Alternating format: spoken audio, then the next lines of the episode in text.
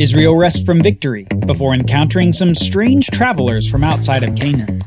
Travelers with a tall tale, intent on deception. On the Bible Brief. Tell a friend about the Bible Brief today. Your recommendation can help your friends learn the Bible in a whole new way. Tap share on your podcast player and share your favorite episode.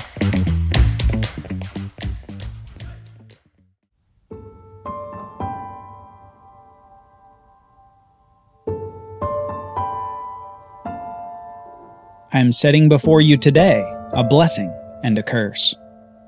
The blessing if you obey the commandments of the Lord your God, which I command you today, and the curse if you do not obey the commandments of the Lord your God, but turn aside from the way that I am commanding you today, to go after other gods that you have not known. And when the Lord your God brings you into the land that you are entering to take possession of it, you shall set the blessing on Mount Gerizim, and the curse on Mount Ebal from the speech of Moses in Deuteronomy chapter 11. The nation is only two cities into the war for the land of Canaan. Only two battles, and Israel had already had a taste of the blessing and the curse that Moses spoke of. First, they encountered blessing at Jericho, a seemingly impossible victory without the loss of a single soldier, a total victory that harbored a secret disobedience a disobedience that would mean the experience of cursing as they tried to take on the city of Ai. Instead of easy victory, they suffered an embarrassing defeat with the loss of 36 men. Achan, one of the Israelites, had violated God's command at Jericho, and his sin spread consequences to the nation. It was only after Achan had been dealt with that Israel was able to conquer the city of Ai. These experiences made Israel live the blessing and the curse. They saw that when God fights for a nation, that nothing can keep it from victory. But when God isn't with them in battle, they flee before their foes. The presence of God allows for the blessing of victory to be realized, and the presence of God in battle is directly connected to the obedience of the nation. Obedience would come with blessing in the land. Disobedience would come with cursing away from the land. This principle was so important that Moses mentioned it many times in his final speech to the nation. But he didn't just mention it. He commanded something about the blessings and the curses. He commanded that when the people finally do enter the land, that they were to go to two specific mountains in the land in order to perform a sort of ceremony, reminding them of the blessings and the curses that Moses had set before all the people. Six tribes were to stand on Mount Gerizim, and six tribes were to stand on a mountain close by called Mount Ebal. Then the tribes were to shout the blessings and the curses to one another. There would be a shout, followed by a confirmation of the other tribes of Amen, or so be it. In this way, all the tribes would demonstrate their knowledge and accountability to the commandments of God. They couldn't say that they were unaware of the consequences of disobedience.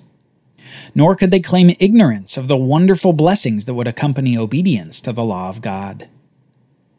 It was after the Israelites' eventual defeat at Ai that we finally head to the two mountains where this ceremony would be performed. We read this in Joshua chapter 8, starting in verse 30. At that time, Joshua built an altar to the Lord, the God of Israel, on Mount Ebal just as Moses, the servant of the Lord, had commanded the people of Israel, as it is written in the book of the law of Moses, an altar of uncut stones, upon which no man has wielded an iron tool. And they offered on it burnt offerings to the Lord, and sacrificed peace offerings. And there, in the presence of the people of Israel, he wrote on the stones a copy of the law of Moses which he had written. And all Israel, sojourner as well as native born, with their elders and officers and their judges, stood on opposite sides of the ark before the Levitical priests, who carried the ark of the covenant of the Lord. Half of them in front of Mount Gerizim, and half of them in front of Mount Ebal, just as Moses, the servant of the Lord, had commanded at the first, to bless the people of Israel. And afterward, Joshua read all the words of the law, the blessing and the curse, according to all that is written in the book of the law. There was not a word that Moses commanded that Joshua did not read before all the assembly of Israel, and the women and the little ones, and the sojourners who lived among them. just as the law and the blessings and the curses were heard outside the land of Canaan. Now, after the first battles, they were reaffirmed. The law was copied and read aloud, and everyone heard it. Everyone. Not just the native born Israelites, but even those who had joined Israel. People like Rahab's family, who were hearing the law for perhaps the first time. And they, along with Israel, said, Amen, as all was read and affirmed. Obedience would come with blessing in the land. Disobedience would come with cursing away from the land. All Israel heard the law that day, but it turns out there were probably some spies in their midst as well. Someone else had learned of the law of Israel, and they were set to take advantage of this new knowledge. These people were the Gibeonites. Let's read Joshua chapter 9, beginning in verse 3. But when the inhabitants of Gibeon heard what Joshua had done to Jericho and Ai, they on their part acted with cunning, and went and made ready provisions, and took worn out sacks for their donkeys, and wineskins worn out and torn and mended, with worn out patched sandals on their feet, and worn out clothes. And all their provisions were dry and crumbly. And they went to Joshua in the camp at Gilgal, and said to him and to the men of Israel, we have come from a distant country. So now make a covenant with us. But the men of Israel said to the Hivites, Perhaps you live among us, then how can we make a covenant with you?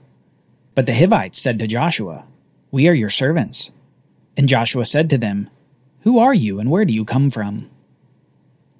The Gibeonites, a subset of a larger people group called the Hivites, are a fearful people, and rightly so. They had heard of what happened at Jericho and Ai.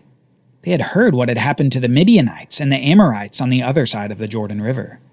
They had even heard of what Yahweh had done for the nation as he delivered them from Egypt. But this fear doesn't drive the Gibeonites to leave the land in order to spare their own lives. Instead, it drives them to deception.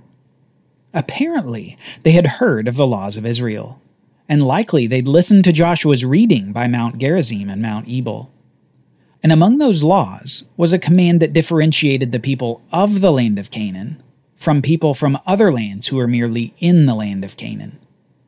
Through Moses, God had commanded that the people of the land of Canaan should be completely wiped out. Everything that breathed in a city should be killed. And remember, this was done for this reason that they may not teach you to do according to all of their abominable practices that they have done for their gods, so that you sin against Yahweh your God. And yet, for distant cities, or for those who are merely in the land of Canaan, but not of the land of Canaan, the policy was one of forced labor. That is, that the people should be forced to serve the people of Israel, rather than be completely wiped out. The Gibeonites apparently have knowledge of this legal differentiation, and so they surmise that if they can convince Israel that they're merely foreigners dwelling within Canaan, that they might be spared the total population devastation campaign that was waged on the other cities in Canaan. They didn't want the city of Gibeon to be the new Jericho or the next Ai. So upon Joshua's question, Where do you come from? they answer like this They said to him, From a very distant country your servants have come, because of the name of Yahweh your God. For we have heard a report of him, and all that he did in Egypt, and all that he did to the two kings of the Amorites who were beyond the Jordan to Sihon the king of Heshbon, and Og the king of Bashan, who lived in Ashtaroth. So our elders and all the inhabitants of our countries said to us, Take provisions in your hand for the journey, and go and meet them, and say to them, We are your servants. Come now, make a covenant with us. So these men from Gibeon inside the land tell a tall tale of the fame of Yahweh that had spread to their distant land, and that they had come from the land to make a peace covenant with Israel and in an attempt to prove their story, the Gibeonites show their old crumbled bread, their worn out clothes, and broken wineskins. False evidence of a long journey that they had supposedly been on to find Israel from this distant land. And sadly, Israel falls for the ruse without so much as a prayer to God. We read this in verse 14. So the men of Israel took some of their provisions, but did not ask counsel from the Lord. And Joshua made peace with them, and made a covenant with them to let them live. and the leaders of the congregation swore to them. The Bible itself gives us a sense of the foolishness of Joshua and the Israelites in this moment. They're so convinced by this false story that they don't even ask God what to do. They had sense enough to inquire deeply into these people who wanted to make a covenant with them, but they failed in not seeking counsel from the Lord about them. The failure of Israel is foolish indeed. They agree to a peace covenant with those they are supposed to destroy, and they make a forbidden covenant with the people of the land of Canaan. But no sooner had they made the covenant than the truth comes to bear. At the end of three days after they had made a covenant with them, they heard that the Gibeonites were their neighbors and that they lived among them. And the people of Israel set out and reached their cities on the third day. Now their cities were Gibeon, Chephirah, Beeroth, and Kiriath Jearim. But the people of Israel did not attack them, because the leaders of the congregation had sworn to them by the Lord, the God of Israel. Then all the congregation murmured against the leaders. The truth comes out that the Gibeonites are actually people of the land. And this truth causes an immediate crisis among Israel. It was apparent to all that Joshua and the leaders made a forbidden covenant. You can imagine the trepidation of the camp upon finding that out. Would God punish them for this unknowing breach of the law and making this covenant? Could they annul the covenant even though they'd sworn to uphold it by the name of Yahweh? Should they just kill all the Gibeonites as they should have done in the first place? Well, the leaders decide to uphold the covenant because they had sworn by Yahweh himself to uphold it. Joshua summoned the Gibeonites and he said to them, why did you deceive us, saying, We are very far from you, when you dwell among us? Now, therefore, you are cursed, and some of you shall never be anything but servants, cutters of wood, and drawers of water for the house of my God. They answered Joshua, Because it was told to your servants that for certainty the Lord your God had commanded his servant Moses to give you all the land, and to destroy all the inhabitants of the land from before you. So we feared greatly for our lives because of you, and did this thing. And now behold, we are in your hand. Whatever seems good and right in your sight to do to us, do it. So he did this to them, and delivered them out of the hand of the people of Israel, and they did not kill them. But Joshua made them that day cutters of wood and drawers of water for the congregation, and for the altar of the Lord to this day, in the place that he should choose. The Gibeonites cast themselves at the mercy of Joshua. They had seen the desire of the Israelites to just kill them and be done with it, and they appeal to Joshua to do what seems right to him. And so Joshua decides to force them to labor, as if they were from a distant country and not from within Canaan.